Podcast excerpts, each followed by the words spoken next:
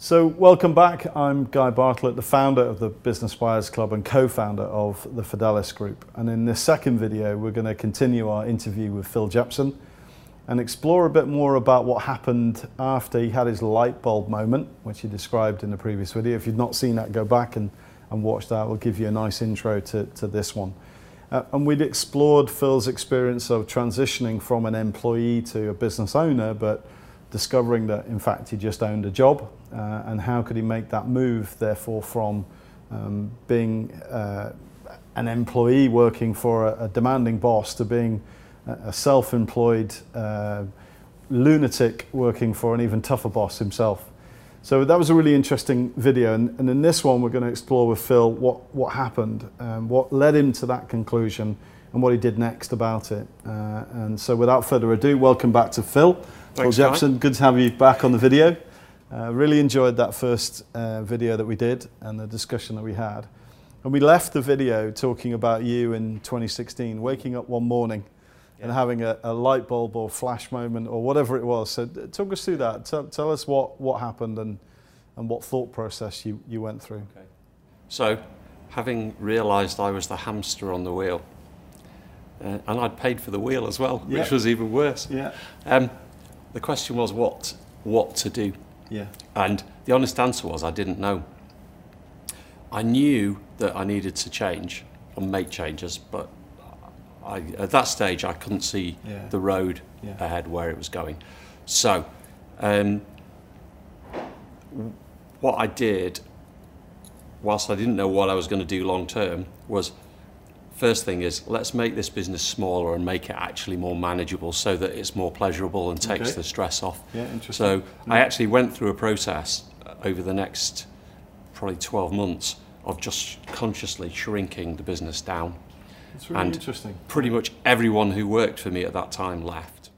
Okay, so that's really interesting. So you've you started the company with big ambitions and excitement and, and all the rest of it, and you've grown it and you've built this yeah. machine that ended up sucking all of your time and energy in a way that it wasn't fulfilling what you wanted. And then you, you said, right, okay, we need to we need to pad it back. So it kind of went like that and back down yes, again. Yes, absolutely. Which is really so interesting. It was back to basics. And my daughter was working for me at the time, and I, I had an outside consultant. Please don't tell me you sacked your daughter. No.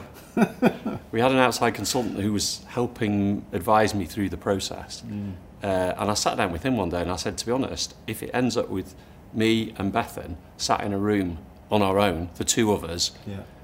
that's fine. Yeah. I, I'm willing to do whatever it takes to yeah. make this work yeah. and to actually come out of it with something which serves me rather yeah. than yeah. the other way around.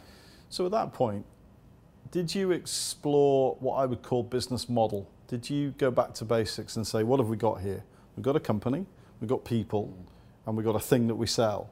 Did you did you look at what that model was, how that how that worked as a process? Mm, honestly, no. no. Um, and that was well. It was partly because at the time I I I I didn't know enough about the right things. Okay. And it was also partly because I was still in it too much to be able to step out of it yeah. and look yeah. look down on it properly and get some perspective. And the key there was a number of. There's a number of steps in the process that I needed to make, um, and and I hadn't at that stage I hadn't taken them. So I just knew that I needed to make it more controllable so that I could get on top of it. Mm. Um, it wasn't all about money. It wasn't about how much can I earn, because I'd done the thing where, you know, with twelve people in the business, I wasn't making any more money than I'd been making when there was four or five people in the business. So mm-hmm. yeah. there was no leverage. Was that was that a classic case of? Um, profit, uh, sorry, turnover being vanity and profit yeah. being sanity. Yeah, yeah, yeah. And and as you grow, not only uh, your overheads grow, but the complexity grows exponentially as well. And I just hadn't more people, more problems. Yeah, but not times two. It's mm-hmm. squared or cubed.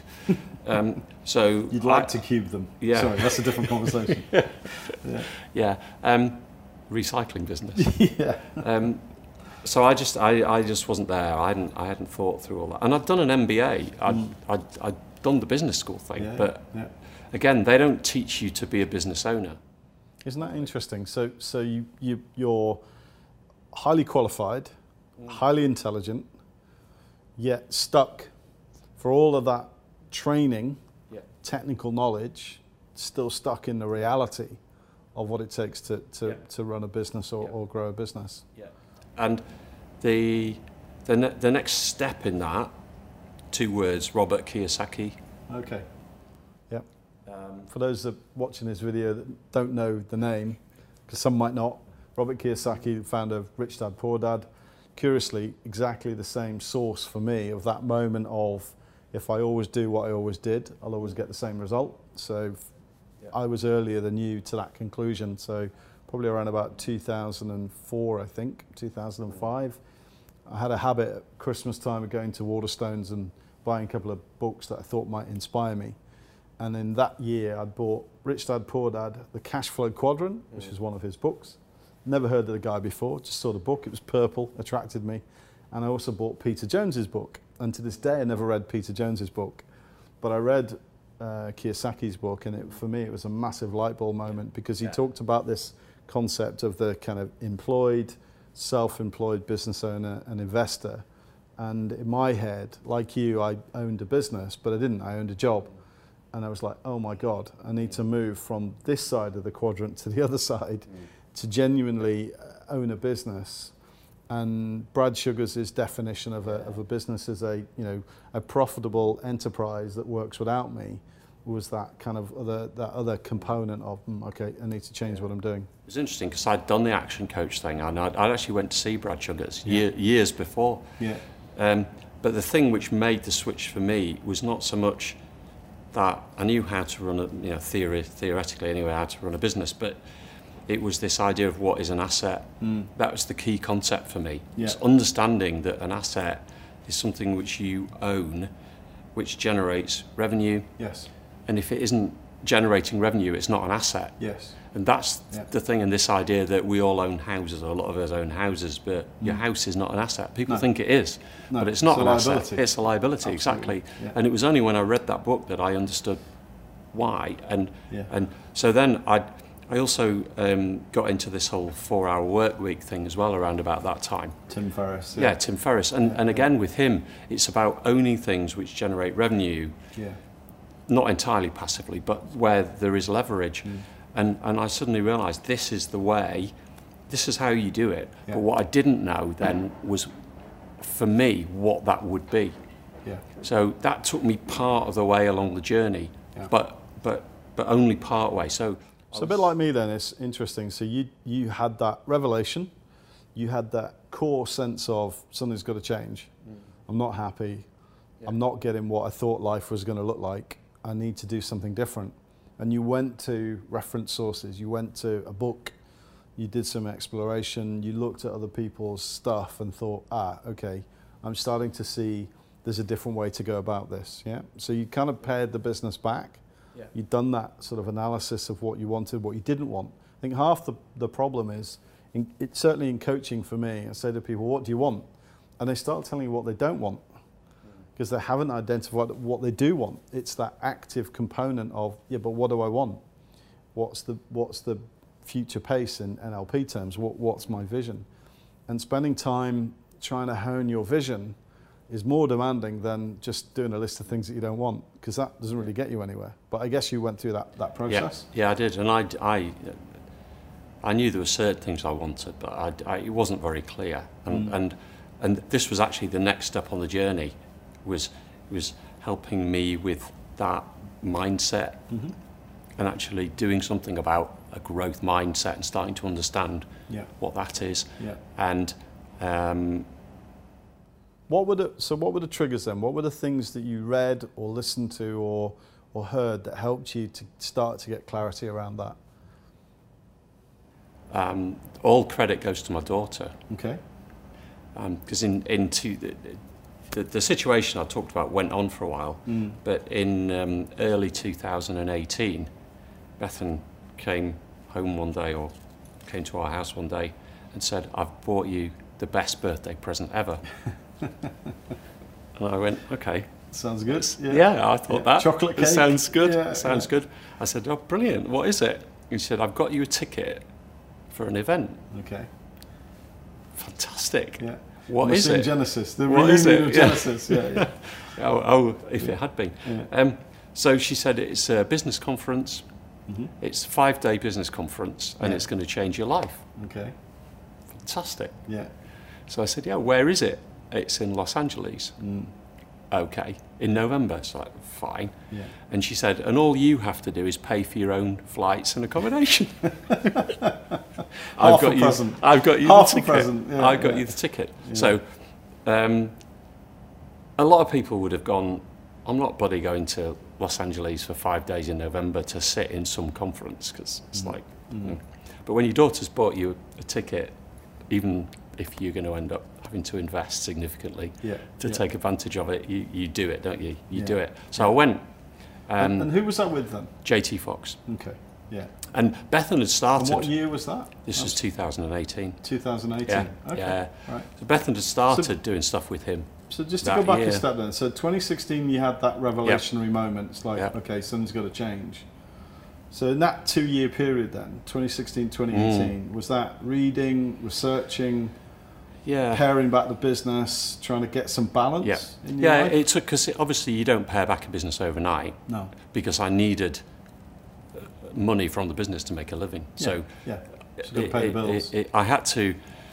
Uh, scale the business down in a managed way, mm-hmm. so that yeah, I kept the income, kept paying the bills, and and yeah. we reduced the business. It, it went down to four people in the end from twelve, yeah, um, and it went down to probably uh, certainly less than half of the revenue that we'd had. But I was still sure. making okay. a living out of doing it, and that took that probably took best part of twelve months. Yeah, and then there was a period of okay, we've done that. What now? So let's just explore the idea of that, that business event. So I, I know a little bit about J T. Mm. Fox. Um, I know he's very American, uh, as in, you know, the, the whole kind of razzmatazz and energy oh, and so on. Yeah. But I, I just want to explore two components of that. So in my experience, I, uh, I got my first ever business coach, which was Robert Kiyosaki's um, organization. Mm. At the time, my wife was like, what the hell are you doing? I was like, well, you know, something doesn't yeah. change. Yeah. So it's the first time I'd ever had a coach. That coach introduced me to the idea of different pillars of, of wealth and investing. Yeah. We talked about assets. From that, um, I explored the world of property investing. Now, up until then, I was very traditional upbringing. My house was my home. My home was my house. That was it. I never really thought about investing in property. Met a guy called Simon Zutshi who... to this day is a good friend of mine, founder of the Property Investors Network, um, very successful in coaching and training people and investing in property, kind of opened my eyes.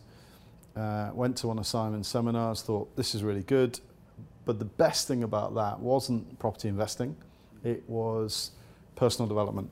Mm. And yeah. was it the case for you as well that the, the component of personal development was just as important as the content, perhaps, with, with yes. J T. Fox. Would yeah. you say that that's yeah. true? Yeah, okay. yeah, it was. Um, well, that's what it that's what it's all about, really. It was about. Mm. Uh, I mean, the thing about J T, he's actually Canadian, but ah. um, um, it's not razzmatazz.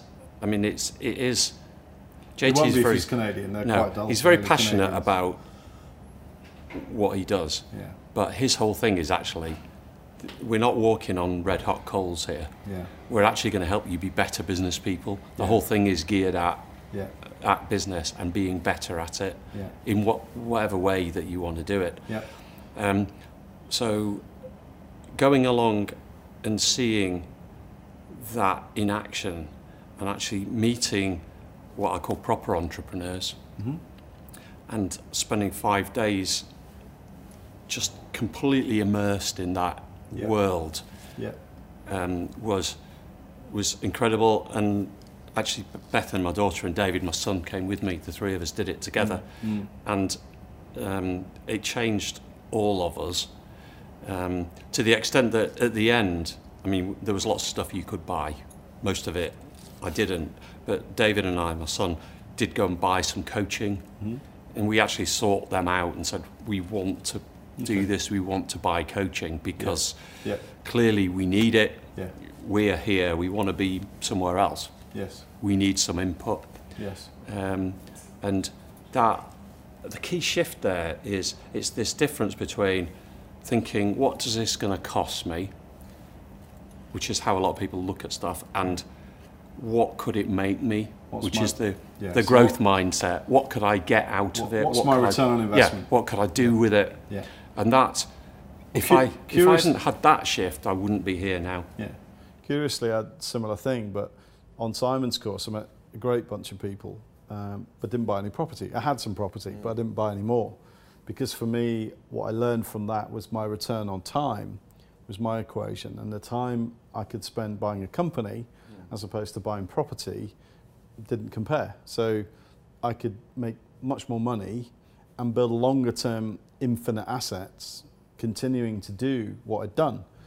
And I also got, but I also got a lot of self-confidence because people I met on that course were really impressed with what I'd done. And up until then, I was very much on my own. I was kind of doing my thing and, you know, working my way through the process, but not entirely sure whether I was doing it right. And like I said before, I've made lots of mistakes as well. So my self-confidence was not perhaps as high as it could have been. So it was a little bit of validation, and it was off the back of that that one of the guys I met said, "You've got to write your book." And I went, "What book? You're having a laugh. When would I have time to do that?" But, you know, he helped me to, to write my book, which came out in twenty ten, I think, twenty twelve. So, and the classic thing, I don't really know what to do with this, but, but it was nice to write the book and tell the story. Um, but that personal development, that, that sense of where I can go next, that, you know, it, it's in, in, in adventure training, which I'm uh, qualified in, it's that we call it stretching the envelope. Once you stretch the envelope, you won't go back. Yeah. You can't go back to where you were. And I guess that was yeah. what you found from, from doing yeah. your course. Yeah, yeah, absolutely. Because you, 'cause you had your degree, you had your experience, you had your M B A, yeah. but that shifted your mindset. As, yeah, as I needed said. to be. I needed to be shown a different way of looking at yeah. things, yeah. and then I'd been to see J T again in Manchester in February twenty nineteen, okay. which was a, a different kind of. It was very much a focused business event, two days, um, and again, I didn't.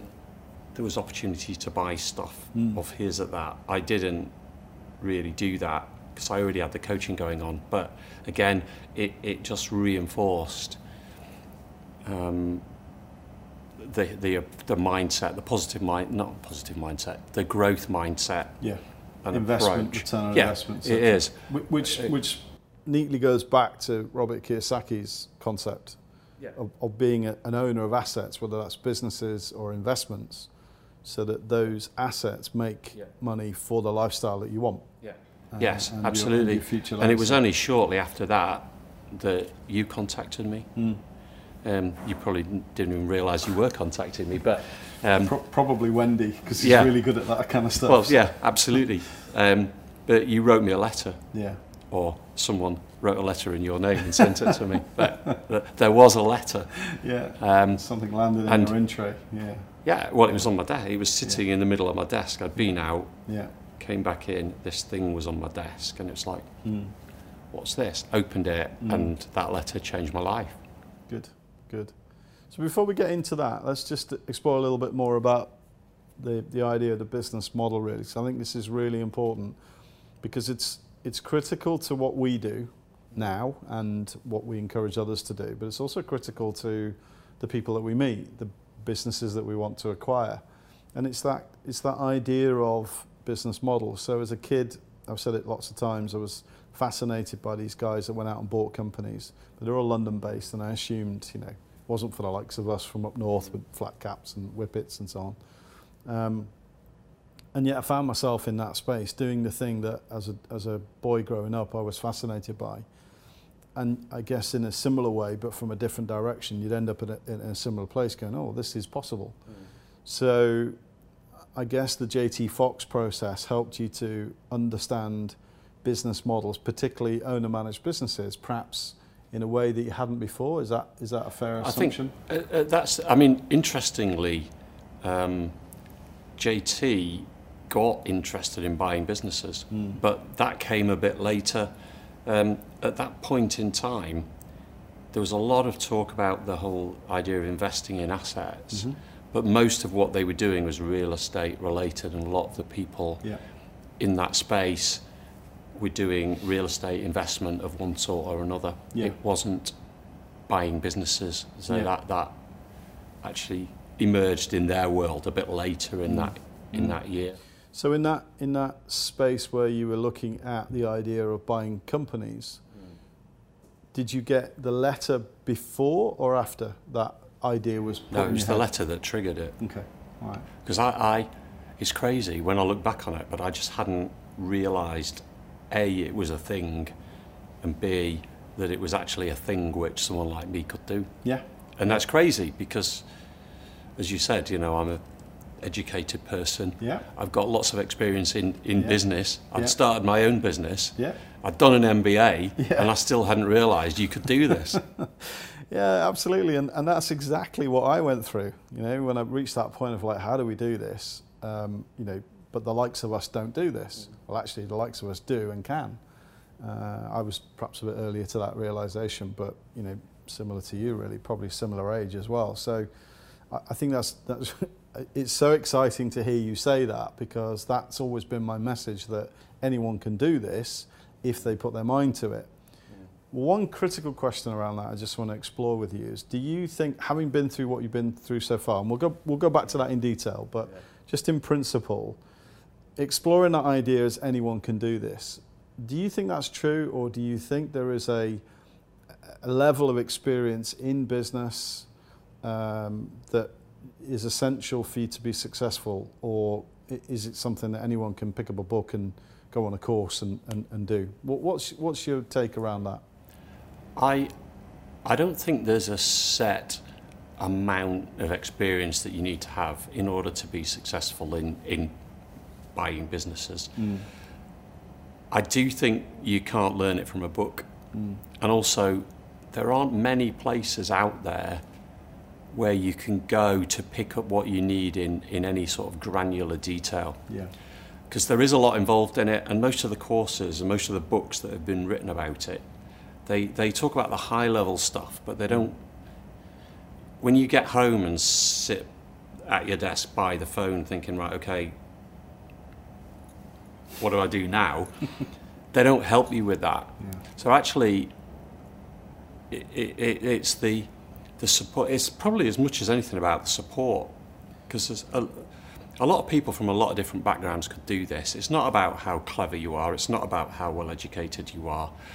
Um, you need to have. You've got to be persistent. You've got to be diligent and all that stuff. But actually, a lot of it is about the support, the network. Um, As you, as you go, yeah, work. as you go yeah. through it, yeah. okay. that's that's what makes a big difference. We're going to explore that in a in a um, in a future video, but uh, that's really interesting because I, I, I've been mulling this over in the in the experience that we've had in the Business Buyers Club. We've seen a lot of success.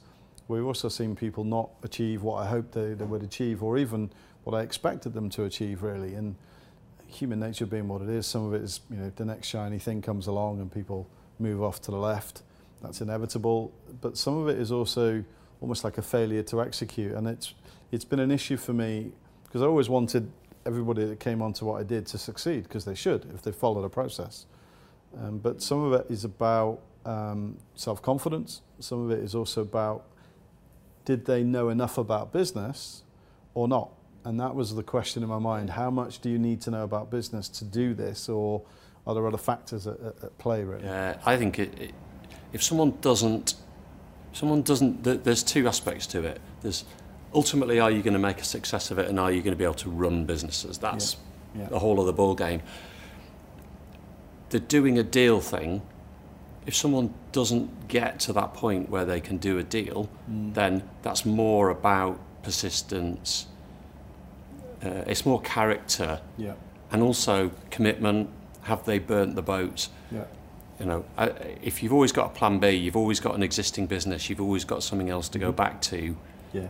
You don't have to do a deal, yeah. and there's always easier things to do than doing a deal. Yeah. Because actually, getting a deal to happen is difficult. Mm-hmm. Yeah, it is, absolutely. Yeah, I, I've, I've had some really nice occasions with with mentees that I've that I've worked with where, um, more often than not, there's a conversation along the lines of, God, this stuff really actually happens. I'm going to have to do it. And you and I had that conversation. I've had it with various people along the way where that, you know, they, they, it's almost like a theoretical process, and then suddenly it's like, okay, yeah, I'll do the deal. And I had it. You know, I went through yeah. the same thing. Um, so it always kind of amuses me and gives me a real sense of pleasure when that happens, when I see that moment occur. And I always want that for everybody that, um, that I've coached yeah. and, and supported. But they've got to want it for themselves. That's the thing. You can't make them. No. You can take a horse to water and yeah. all of that. So yeah. yeah, yeah. Okay, fantastic. We're gonna um, we're gonna pause it there. Uh, we've got natural topic to come on to, which is what you did next. Um, so it's going to be really interesting, I think, in the next video. Um, thanks again, Phil. Um, really enjoyed that. Hopefully, the viewers have got some real further insight and understanding of, um, of the process and your experience so far. Uh, in the next video, we're going to explore the actual deal-making process and what Phil did next. So if you've enjoyed this video, uh, like, press the buttons, do the subscribe thing, click the bell thing, because that'll YouTube will send you uh, reminders of when the next video is broadcast. Um, but if you've, uh, if you've enjoyed it, then tune in for the next time. Until then, cheerio.